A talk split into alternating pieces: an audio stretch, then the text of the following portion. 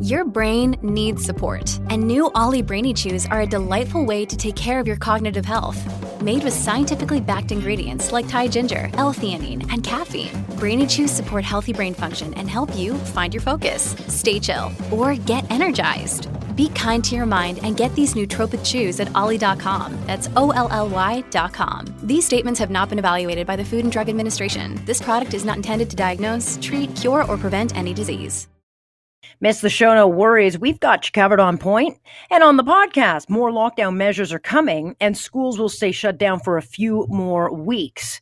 This all could have been avoided, and a number of experts are saying this is the absolute wrong approach and will do more damage. But what does it mean for employees who can't afford to take the time off? And what obligation does your employer have to help you? And he predicted Donald Trump would lead, leave office in a scorched earth. Well, I don't even think Donald Trump's loyalists thought he would do what happened on Wednesday. Let's get talking.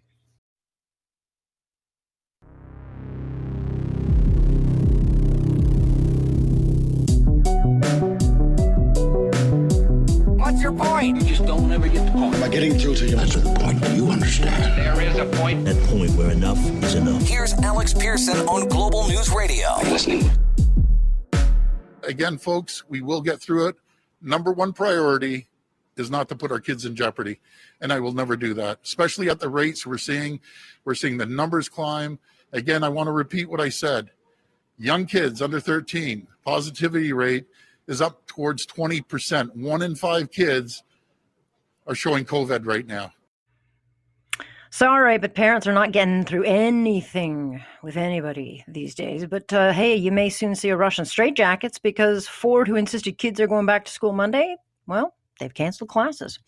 Alex Pearson with you on this Thursday, January 7th, and a day where um, I've been back a day and I feel like I've worked a month. It's like I woke up this morning uh, and I don't remember the last time I had a hangover, but I felt hungover.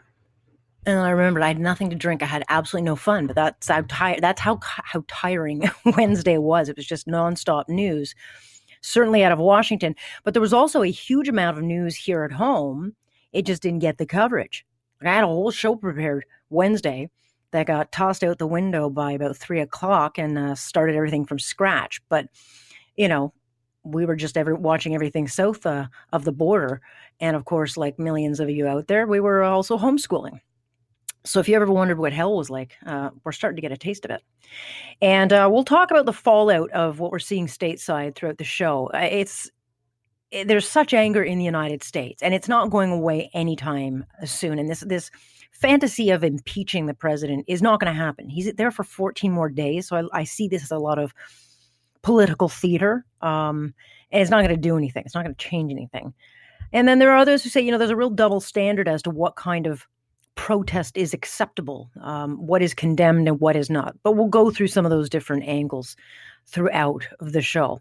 But of course, the big news here confirming parents and children's worst fears is that, yeah, they're not going back to school as we'd been told pretty much up until Monday, Tuesday, because um, we were getting the emails that the kids were going back, kids are going back on the 11th. And I was so excited. And that's not going to happen now until at least January 25th. And for a lot of moms and dads, and I think it's probably a few more moms, eh, this means pulling weeks and weeks of double duty. You know, you got to do your everyday job. And this is assuming that you can work from home and then also teaching your kids, which is a complete full time job in itself. And that's why I took the first couple of days off of this week. It was so I could get my son online and get organized. And I, I completely lost my sanity by the end of Tuesday. I, I just don't understand how it is 10 months into this thing, this is the best we get. I mean, I'm not condemning my kids' teachers. They are terrific. But I mean, it is, uh, it's lacking. I mean, in 2021, it might be a bit easier for the older kids, but I can tell you the online is just, uh, it's a real nightmare for the young kids. You know, I've got my son at moments where he's staring off into space. He sits at my desk because it's really the only desk where he can work. Um, and when he's not staring off into space, he then starts playing with my radio equipment and he's and he sings karaoke, uh, which he does while on mute. And he, and when he's not singing it, then he's taking my scissors and cutting up whatever he can find, or he's doodling on my desk, or there the, or the, there's the never-ending snack time or bathroom break. I, I mean, it's like it's like herding wild kittens. And then, of course, you've got to manage this never-ending schedule that changes every single day, or the never-ending links that you get sent to different classes. It's it's a full-time job. And I feel like I can't speak for anyone else. I just feel like I'm doing it blindfolded. You know, my t- my hands are tied behind my back because I'm also trying to do my other job. And oh yeah, there's a lot going on. And for other parents, it's even worse. I feel for other parents. I mean, what do you do if you work shift work? You know, like what if you were working a shift work where you work nights and then you come home and normally you would sleep during the day and oh, oh yeah, I've got to stay up all day with my child to make sure that they're doing their their work. Um, or what if you do you know what happens if you can't sit with them? I mean you, have got to take a day off work? You know if you work in a grocery store or something you, you taking the day off so you can sit home um, and not get paid? I mean there are a ton of problems with this and i don't know what these people are going to do. But this is i think the worst well we're not quite at the worst case scenario not yet but as i said it was up until pretty much Tuesday evening that the Ford government, they were still sending out emails saying kids will get back on the 11th in the elementary schools. But then today, uh, Premier Ford uh, came out when he was talking about vaccines and, and arguing that kids, especially age 12 to 13, are testing uh, way, way higher. So I, I will never, ever, ever sacrifice our kids going back to school if the, the health table and the doctors are telling me not to do it. Folks, there was proof in the pudding. Before the Christmas holidays, you know, we, we, we saw positive, positivity rates of 3%. Now, the information I received as of late yesterday afternoon, that has jumped 116%. Great. Apparently, this is a due in, th- in part thanks to all the Christmas visiting people did you know, because we know the cases are not being created in the schools. It is happening in the community, and then it was being brought into the schools. But we know where it's happening. We know that the cases are being, um, a lot of them are are in these big workplaces, you know, and, and those in charge just ignore this. That that's where they should be targeting all their energy, and they just they just aren't. It's like, oh well, uh, we'll uh, deal with those later. And shutting down schools might please the unions, and it might look like the smart thing to do as cases go up but it's not going to solve the problem. It's just going to create more. And it's certainly not going to solve the problem in two weeks. So, you know, I heard a lot of words like hope today. We're doing this with the goal of, you know, the, the hope we can bring cases down, with the hope that we can shore up uh, resources, the hope. Uh, stop, talk, stop working on hope. Okay. We don't, we don't want hope 10 months into this thing. You know, and I think parents at this point have to prepare that this is probably going to go on longer. And Ford says, he said it there, he's not going to sacrifice kids' safety. But keeping kids out of school is sacrificing them. I have already seen it, and I, I can only speak to my own personal, you know, experience. I can't speak for anyone else, but I've already seen the adverse effects. I've got a child who's way behind in learning, even though we hire an extra tutor. A lot of uh, that class that he was in last year, they have to redo large parts of grade one because they're far behind in the curriculum while they're in grade two. There's this lack of structure, lack of social interaction that the kids desperately need. Not even just the young kids, the, high school kids need it. Um, you know, when I picked him up for his last day of class before the holidays, he was collecting all his stuff and pictures and, you know, wishing everyone Merry Christmas and he broke down crying and i was like what is wrong? And he and he said it was he was so scared that that was going to be his last day of school and that he would not be going back. He was scared he wasn't going to see his teachers again or his friends and he was so lonely in that first shutdown. So lonely. Yeah he's an only child and he couldn't go out couldn't play couldn't interact couldn't have a birthday party and so like a lot of children i mean he just started to withdraw you know? He'd cry of, of loneliness saying like i don't have anyone to play with and I, have heard a lot of parents with the very, very same anxieties and stories. So, yeah, a lot of people will argue this is crucial, but there's going to be a generational cost because of these measures, not just to the young kids, but to all of them. And some, I think, will see the damage right away. And I think other parts of the damage are going to show up years from now. You know, and Ford makes his decisions. He's led by his experts. But there are a number of doctors, and I'll speak with one of them tonight, who have issued a letter, and it's in the National Post, imploring the province not to keep the kids out of school, even on a short term short or short term basis, because they are already seeing such adverse effects of uh, mental health issues. They're seeing increased anxiety, depression, suicide. I was reading an article the other day about eating disorders are up. And they cite numerous studies that have been uh, taken around the world showing this growing illiteracy in, in uh, just re- reading and math delays and the threat to lower income kids where dropout rates are now on the rise. Kids are missing it on food programs on protection from abuse at home. We know domestic violence is up. We see the headlines of how many women have been killed. And, you know, you can assume that there are children probably in some of those home spaces. Schools often protect children because the teachers can report incidents of abuse. And, uh, you know, with children at home, that, that kind of protection doesn't exist. And so they're suggesting that, uh, long run, you know, we're going to have a generation of kids who are going to graduate later, struggle to find jobs, and, and ultimately make less money. So, yeah, there's a sacrifice being done here. And sadly, the kids are paying the price for it.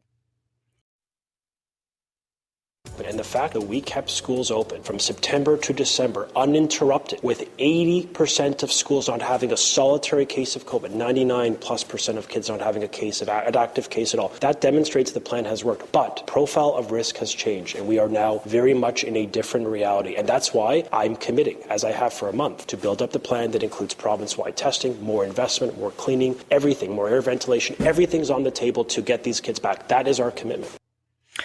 That's uh, Education Stephen Lecce, who um, up until uh, you know yesterday had been telling parents kids will be back in school on the 11th, and now apparently with community spread out of control, uh, they're shutting down the schools. And I think it's clear that lockdowns seem to be the measure of choice for the Ford government, even though you know the WHO, which I don't say a lot of great stuff about, even they say these should be a last resort but you know worse they're kind of a go-to thing that don't end and now we close schools until at least january 25th albeit i think it's going to be longer. And the premier argues that kids age 12 to 13 uh, they're starting to see one in five get the uh, virus so he's not going to sacrifice their safety. But in closing schools even if it's just for a short time that is exactly what he's doing. I mean optically it may look good to people made you know like we're protecting kids from uh, COVID and that's the advice he's taking from his experts. But there are a number of children's doctors speaking out, warning that this is going to be damaging for a lifetime for millions of kids that they are seeing suffering a myriad of mental health issues, uh, failing and falling behind in school, uh, or kids just simply falling through the cracks. And they are pushing back against this. Dr. Neil Rau is one of those doctors. He's an assistant professor at the Department of Medicine at the University of Toronto. He joins us now. Good to have you, Doctor. Hi there. You have uh, written, and you're one of a number of doctors who have written uh, an, a letter posted in the National Post today talking about the dangers of closing schools. Uh, there's a jumping point where people say, no, we have to shut the schools because cases are too, too high. What do you say to them? I think this is absolute insanity what has been decided on today. I'm, I'm really upset about it. Um, of course, the letter had no impact on the decision. They've extended online schooling, which is almost like shutting a business. We should think about it in the same way as a very harmful thing to do to kids even if the positivity rate has gone up in kids, the cases be damned. We should be opening the schools. Kids have to go to school. We can't stop their education or change their education to an online form forever. It's very clear that more affluent people weather this better than those who are not affluent. When kids can't go to school, people who are not affluent have a really hard time getting childcare. And we can talk all about support mechanisms for people, how we can make it work. Those people are often uh, not having digital access. They don't have the same home environment that's quiet where they can learn properly online. It's not the same. They lose out on socialization, verbal development, interaction, one on one. There are a whole bunch of harms that go on. I'm actually an adult infectious diseases specialist with older adult kids, but I am still incredibly bothered by the fact that we, first of all, extended the, the Christmas break and then couldn't get ourselves out of it. It's almost like a skier who goes out of bounds at a resort, and the more they ski, the deeper and deeper into trouble they get. And that's what is happening with every one of these restrictive measures that we're doing. We keep getting in deeper and deeper, and we can't get out of trouble, and we double down on our efforts. It's like a sunk cost. The other big point I want to make is that if the rates went up over the holidays, that's when the kids were out of school. How mm-hmm. did they go up over the holidays? We're actually creating an extended holiday. So we're actually going to have the rates go up even more by having them at home. So why are we doing this? This is what? this is absolutely illogical what's going on, and we are making the same mistake we made in the first wave all over again. Like this is a reoffender situation. This is terrible.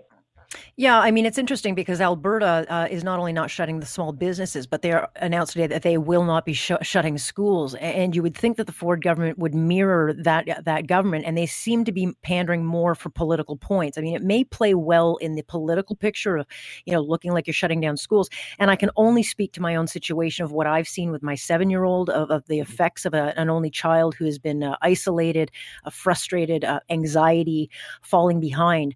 Um, but I speak to a lot of parents who tell me the, the detrimental effects. You speak with the p- parents of the autism community who are at their mm-hmm. not just their wits end, but their children are literally disappearing before their eyes. And then you've got marginalized children who are not getting into breakfast programs, who are uh, you know abuses aren't being reported, or they're just simply dropping out because uh, they don't have supports at home. Um, there's talk that there's going to be a completely lost generation. Do you think that's mm-hmm. too dramatic or over the top? We're heading that way, but we, we can't get out of this. We're locked in. This, you are absolutely right when you mentioned that this may not even stop on January 25th. We could lose a whole academic year until the case counts come down, and case counts be damned. They don't matter. We're worrying about case counts for the purposes of the healthcare system. Kids do not get flattened by this disease. Even if kids get it, it's not that we welcome it it is inconsequential. It's the it's more inconsequential than the flu for mm-hmm. kids. Yet we are chasing these numbers in kids like it's the stock market. I don't get this. And by the way, what you were just talking about, what I'm saying is that the lower socioeconomic groups are harmed the most, which is sounding like a message from the NDP. Yet when I mm-hmm. heard the NDP criticism, they're actually saying this is a terrible thing that we're putting kids at risk. I don't see them jumping up and down and saying we should actually open the schools and actually make it happen. They're actually, in a way, blaming the Ford government for cases in kids and blaming the Ford government for community transmission, which unfortunately is not stoppable. And what's also happening is that we keep doing things, increasing the severity or austerity of the lockdowns. We, we go from stage three to stage two modified to a lockdown. We're now talking about curfews, maybe. We keep doubling down on a mistake, and we don't end up winning and so all that ends up happening is no one can get out of this. And then we say, oh, maybe if we stop school transmission, we will somehow protect older people from getting this disease, because after all, that's community transmission that's amplifying in kids. That applies with the flu. It doesn't apply with this disease. Kids are receivers more than transmitters. Yes, it can happen the other way around where kids could give it to an older grandparent, but we can't stop every single case. That's what the whole balanced approach document that we wrote in the summer was trying to say. We can't go for zero. Someone's aiming for an A plus in virus suppression, and in the process of getting there, they're leaving tons of damage in their wake, and kids are now on the altar of sacrifice. It's just crazy. Do you have any kind of studies or data to show what the loss of, let's say, um, a year um, to a child, uh, be it an elementary kid or a high school ch- uh, child, uh, maybe even college, but what is a loss of a year of interaction at school, maybe birthday parties, uh, lost summer camp? Have you got the kind of data that tells you what that the effects would be on, on, well, on young there's, kids? There's, there's data on literacy and math delays and regression in reading ability, and that may mm-hmm. seem minor, but if you're not living with uh, mom being a nice doctor, specialist, or lawyer, and you're living with someone whose educational level isn't that high, then school is your big leverage. That that is a big social class mobile mobility agent we have in society. I sound like I'm speaking for the NDP, but of course the NDP doesn't even say what I'm saying. So this is what's unbelievable. It's become such a political football now that this is it's yeah. just unbelievable what we're seeing here. I'm I'm really kind of despondent. That I should calm down and have a glass of wine. No, I'm just saying this is this is this is really unbelievable that there are endpoints that have been observed through the first wave. So we've actually had a learning curve, and yet we're making all the same mistakes again. There needs to be national direction here. Leaving it to the provinces to do their own thing is leading to copycat peer pressure behavior. Oh, Quebec did a curfew. Let's try that as well. Alberta, oh, they didn't do it. Oh, they're going to do it. Uh, like, they do a lockdown because Ontario did lockdown. There's a lot of kind of copying going on and no single cohesive voice. I think some of these things could be federally decided upon and followed in a uniform way. I don't think we have to have different approaches by province for some things as important as this.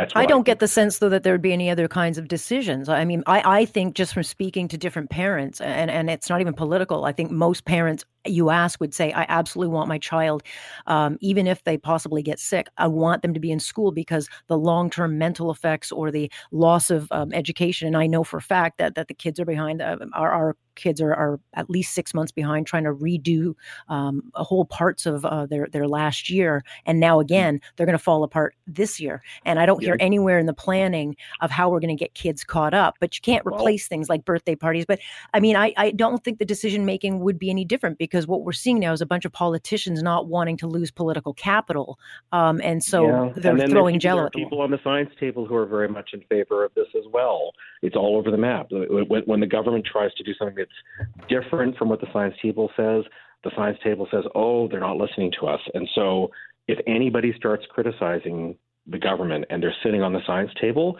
then it becomes a news story. So I think the media, unfortunately, I use that word in a broad sense, is responsible for feeding the fear. I think there also have been a lot of experts who are not qualified who have been making very strong statements about uh, keeping schools closed, and they're getting a lot of airtime, and they're getting airtime on mainstream media, and that's also been very uh, harmful because it's leading to sort of a media run, a Twitter run policymaking practice. I don't see enough justification by the Ford government as to why they chose this path after we wrote this letter, giving them the best support we could give them. I mean, numerous specialists saying, please open those schools, come hell or high water. And yet, the decision is made within 12 hours of that letter being posted online that we are going to extend this online, uh, also province wide, by the way, not just right. even localized right. in hot zones. Right. So and, and just be, all. Yeah, which is which is also ridiculous. And, and, and just before I let you go, um, I mean, I don't get the sense that this is going to end uh, anytime soon. So we could very well see like the spring where this ends up, you know, weeks and weeks and weeks of keeping the kids out. Um, but I also get the sense that there are a lot of doctors behind the scenes who won't say anything but feel the same as you do, but they fear the repercussions of, of yes. a backlash if they say yes. anything. Okay. Correct. You, you, get you get subjected to a Twitter rampage. I've I've had that already done to me, and and yes, exactly. Other people who speak out are shut down. Uh, they take out take down their Twitter account, so I have no social media presence. Lucky for me. But the, but the point is that even even without having a social media pre- uh, presence, I've been subjected to a Twitter rampage. That's the incredible thing about this. So yeah, you're right. There there is the sort of mob rule Roman forum thing going on. Um, I also think that there's a, a blindness that some people, even as physicians, have to the suffering of those who are not able to weather the storm. And it's so easy to think about it from our perspective, saying, oh, I'm scared. My child might get COVID. I'm really worried. And you have this affluent class of people driving the media narrative and driving the political narrative. It's really bizarre what's going on. I, I've never seen this in my career, and I've never seen people repeat a mistake that was made months before. Like we, we had a whole reckoning over the summer, realizing what went right, what didn't go right, in the winter, and yet we're repeating the same mistakes. The, the, the school going online is, is just a, an absolute blunder. And even some of the lockdown enthusiasts, mm-hmm. the, most fervent, said schools have to remain open. Of course, that's the one thing we shouldn't close. We can close strip clubs, we can close bars, we can close, you know, uh, tell people not to travel. But when it comes to schools, they have to stay open. Those same people now started saying, yeah, we should close schools because case numbers are high. Well, this should it, well, it is, but they should also uh, look up the uh, definition of insanity because I think a lot of people need to uh, remind themselves. Doctor, I'm going to have you on again because um, I think you speak a lot of sense. I wish more people heard it, and I really appreciate you uh, speaking and pushing back against this. Thank you. Thanks for having me again. Many of us have those stubborn pounds that seem impossible to lose, no matter how good we eat or how hard we work out. My solution is PlushCare PlushCare is a leading telehealth provider with doctors who are there for you day and night to partner with you in your weight loss journey. They can prescribe FDA-approved weight loss medications like Wegovy and Zepbound for those who qualify. Plus, they accept most insurance plans. To get started, visit plushcare.com slash weight loss. That's plushcare.com slash weight loss. Young children, when they're going to get tested, it is now at 20%. So one in every five children under the age of 13 they're they're testing positive. That's not mentioning all the other kids that haven't been tested that might have a runny nose or a cough. That's the premier, and as the doctor and I just discussed, they uh, they were safer in school uh, than they were out. So there you go. But look, for parents, I think news of this closure, it's going to be a breaking point for a lot of people because not only are parents exhausted, I mean, I don't have nearly the energy I had in the spring. I don't know about you. Uh, but for those of you who have to work and you can't stay at home to do your job, I mean, what, what do you do? You either have to hire help or take time off from your work, which means either which way your paycheck's getting hit. And I mean, make no mistake, for anyone who doesn't have kids, um, you know, managing this online thing is a full time job. It is confusing. The schedules change constantly. There are different links for every day, for every class. You got to get a sign in and then it expires. And oh my God, you know, you've got the younger kids who really struggle to pay attention. You got the older kids who are so frustrated, um, you know, and developing things like anxiety. I mean, it, it, was one thing to do this in the first wave, but this second time around, um, there's going to be a real, real struggle, I think. And, and certainly there's going to be a balance that has to be met between employer and employee. Uh, Catherine Marshall is an employment lawyer with Milburn Law. She's also a women's advocate who we have on the show quite often. Good to have you, Catherine. Thanks for having me. I should also point out that you're um, a self anointed toddler wrangler because you've got a very young son. I think he's one and a half, but you also have a daughter who's six. So you are a working mom who is also going through this. And, and, and so you understand the battle at hand. Yes. Um, I completely uh, feel your pain when you say it's a full time job. It, it absolutely is like you're just sitting there, um, getting them onto the Zoom schedule and, and doing all of that. It's um, someone really has to be sitting with their you know their child, helping them with that because um, small kids just don't have the tech skills or the focus to do it on their own. No, and certainly, I mean, for the high school kids, I mean, there are there are the own struggles. I mean, you know, you've got a lot of kids who are just zoning out; they don't want to be there, they're not motivated. But at least they can log themselves onto a computer. Um, maybe a parent doesn't have to sit there and babysit them. But when you've got a younger child in elementary school, there has to be a parent or a caregiver there because they have to be taken care of. So there's a real problem now for working parents. Now, I'm lucky enough, uh, although it is really challenging. I can work from home and and watch over his shoulder and do whatever I have to do. But there are a lot of pa- mm-hmm. parents that work shift work or you know they don't have, they can't take time off. And what's the obligation then between the employer and employee? Yeah, I mean this is uh, where you know it really boils down to the fact that it seems a lot of these um, policies are being made kind of with this, this assumption that most people are working from home. And the reality is, like, the majority of people's jobs they can't do from Zoom in their living room. So you're, you know, there's a lot of people who have to leave the house to go do their job. And what's going to end up happening, and what happened in the spring, is a lot of families with two parents that, that work, one of them has to make the decision to take a leave of absence or quit um, to be the stay at home parent that does the homeschooling because of the fact that it requires a parent to be home. And um, usually that does end up being um, the women in the family because, you know, women are far more likely to be working part time or like have more supplementary income. That's just like a, a statistic thing. Um, and, uh, you know, it's, it's going to be really bad for the job market. It certainly will, um, but we don't even know how long this will last. They're saying two weeks, but I mean, I, with the numbers that we're seeing, I just if they seem to think two weeks is a miracle cure, I could see this stretching on for for weeks on end, as we saw it in the spring. In the spring, we were shut down on 300 cases. We're at 3,500, um, and it's it's interesting because Alberta is not only not shutting small businesses, but they're not shutting down their schools. I just I don't understand the logic in such drastic difference policy making because they've also got a lot of cases. But this becomes a real balancing act because you know it's not also fair to the employer. Uh, it's not their mm-hmm. fault we're in this situation either. So I don't know what kind of supports are in place now or if any other supports are going to be put into place. But this is something mm-hmm. that the mm-hmm. Ford government has to be able to accommodate because they can't just throw it all on to the employer because they're not the ones doing the shutdowns. You know, the really hard thing is for employers um, they obviously they, they have a duty um, their workers up to the point of undue hardship and you know they have to accommodate families and parents. But you know that only goes so far. To a certain extent um, employers are allowed to say hey if you can't do your job and you can't be available during business hours when i need you because you're doing zoom teaching with your child then um, this is just not going to work out. And um, the problem, I think, is that you know a lot of people are very angry today uh, because they expected schools to reopen there was an expectation that it would, and we've been told for a while that schools are safe. And you know, this trust um, that people have that you know things will reopen on schedules now totally eroded, and um, you know what really more can be done to make schools safe is the question I have because I think they seem quite safe. I mean, I know my daughter; she wears a mask all day. Her teacher has a mask.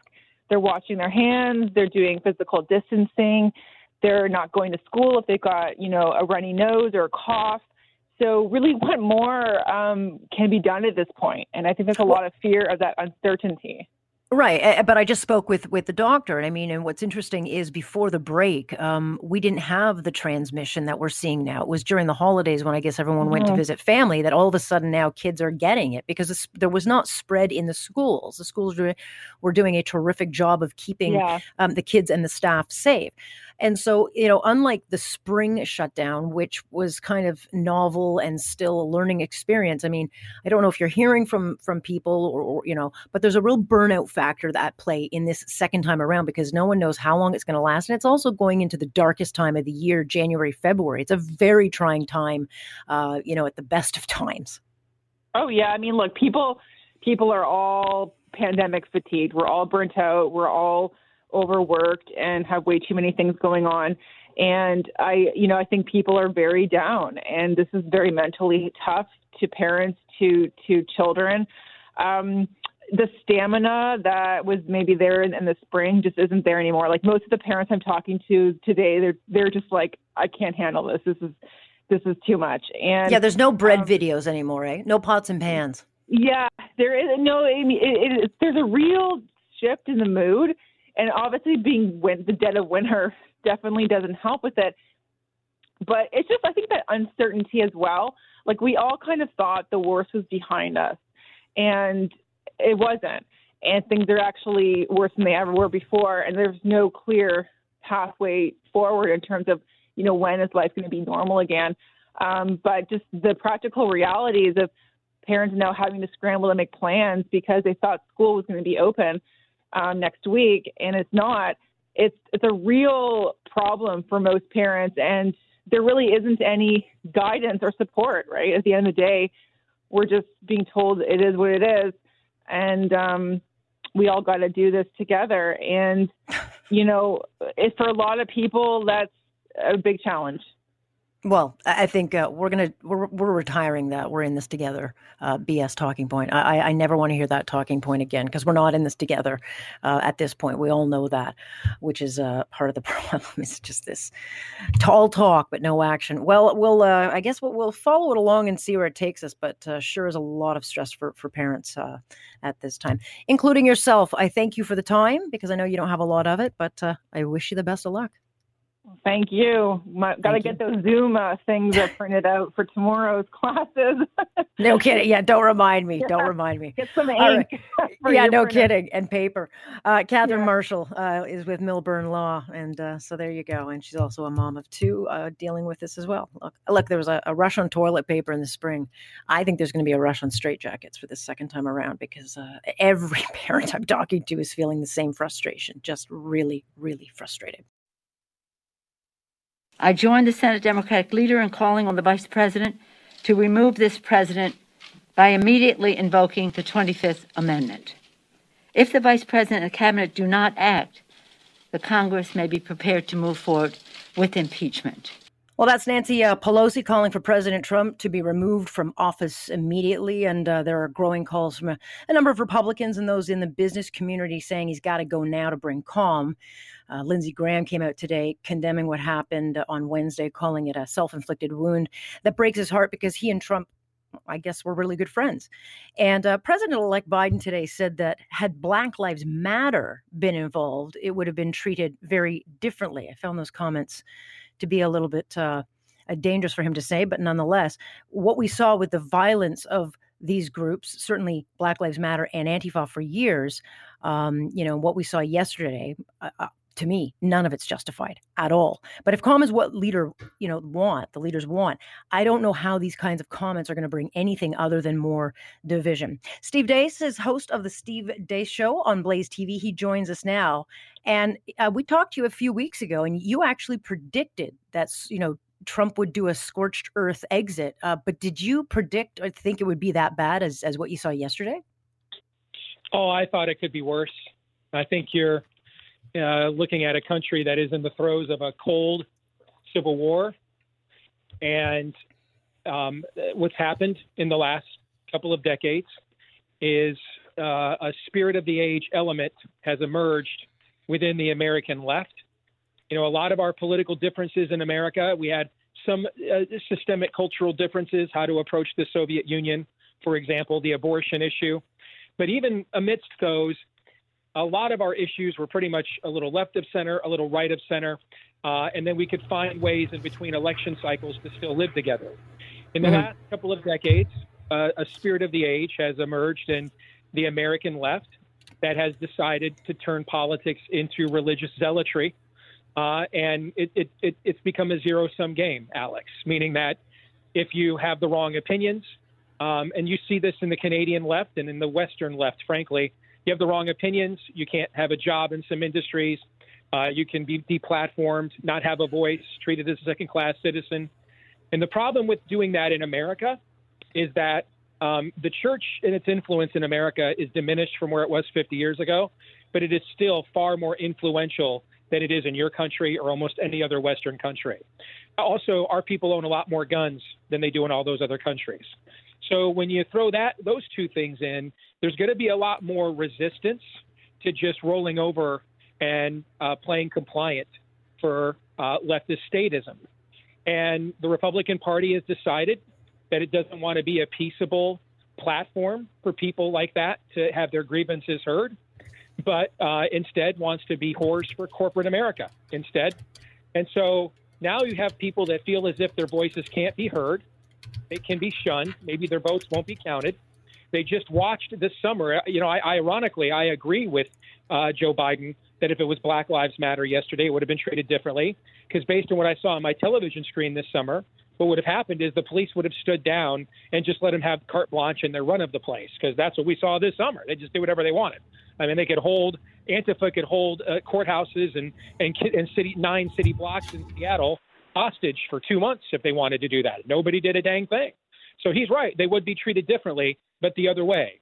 Instead, a young woman, 14 year Air Force veteran, who should not have been doing what she was doing, but it, but and she's surrounded already by police, and then she gets gunned down in cold blood. Um, there's a two-tier justice system in America. If you believe men have periods and a uterus, you can say and do whatever you want, and if you don't, then you be you are deplatformed. And so what's happened now since the left has decided that politics is a zero sum game, we have no intention of uh, living with you, serving with you, sharing with you, accommodating you. The right has finally decided. Then I guess if the answer is no, the answer is no. And so we're at a we're at a very troubling brink in America right now. Yeah, you tweeted out that yesterday began as a beautiful display of the spirit that made America. It ended with an ugly scene that left us angry, confused, and saddened. It's an omen of what's to come without the right leadership. But who or what is the right leadership? I mean, what we saw yesterday um, should not have happened. Not not in your country, not in our country. It should not be happening in any kind of Western, uh, de, you know, democracy. I mean, the, the, only gain to be made here is, is by Iran and, and China and Russia, who will um, prosper from from the division in these democracies.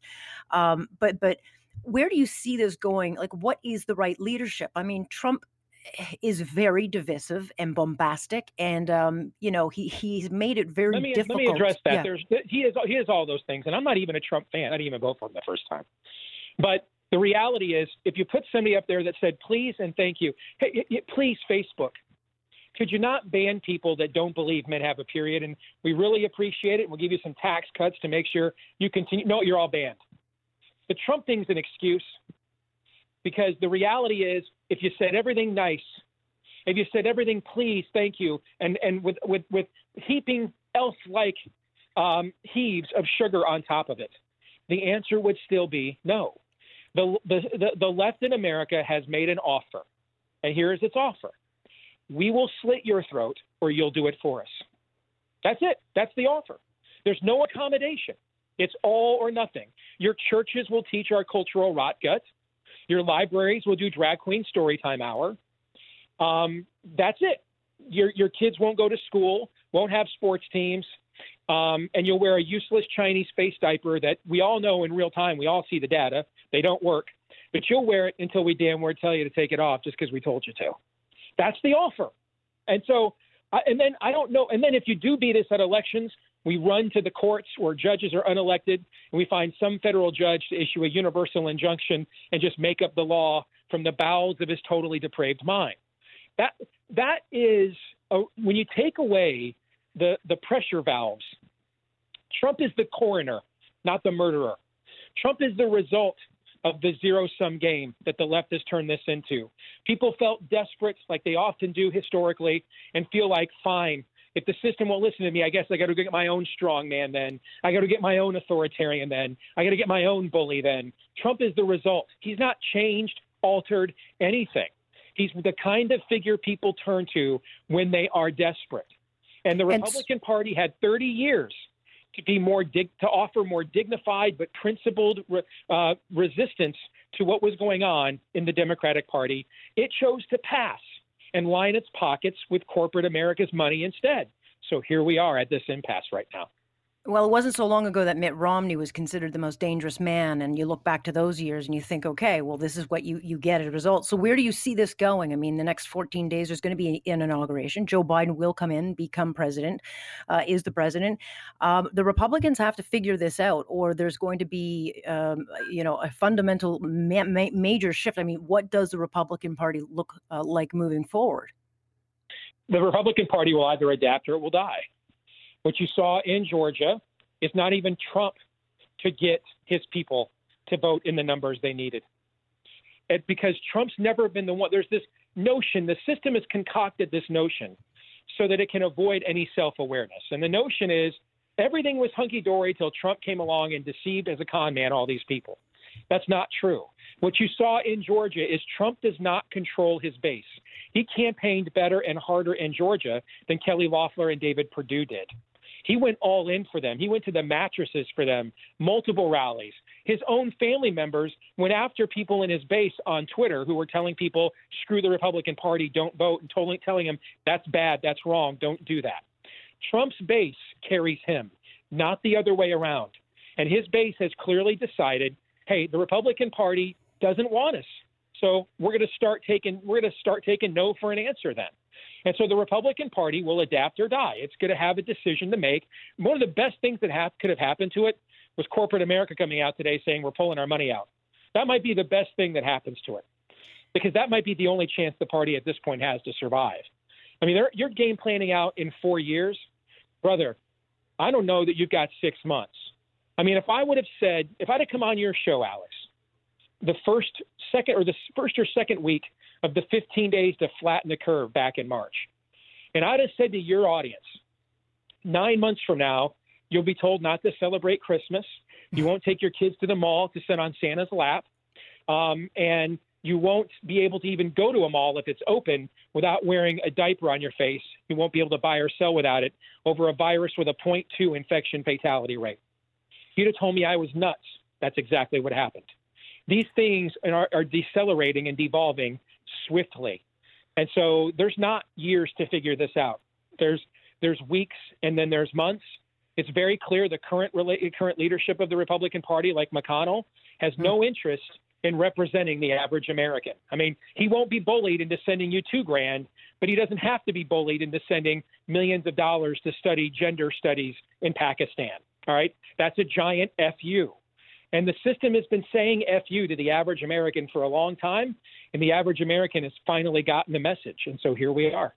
Just quickly before I let you go, I mean, Mike Pence is said to be furious. I mean, it was Blaze that actually reported that. He feels very betrayed. Uh, he was the one that called in the National Guard. What do the next uh, couple of weeks look like? Um, are we going to see more of what we saw yesterday? Well, Mike Pence was betrayed. He was set up to fail by Trump, but it's kind of, uh, I would call it cosmic. Because several years ago, as governor of Indiana, he did that to religious freedom in the First Amendment and trashed it and set the stage for what the left in America has tried to do to the First Amendment ever since.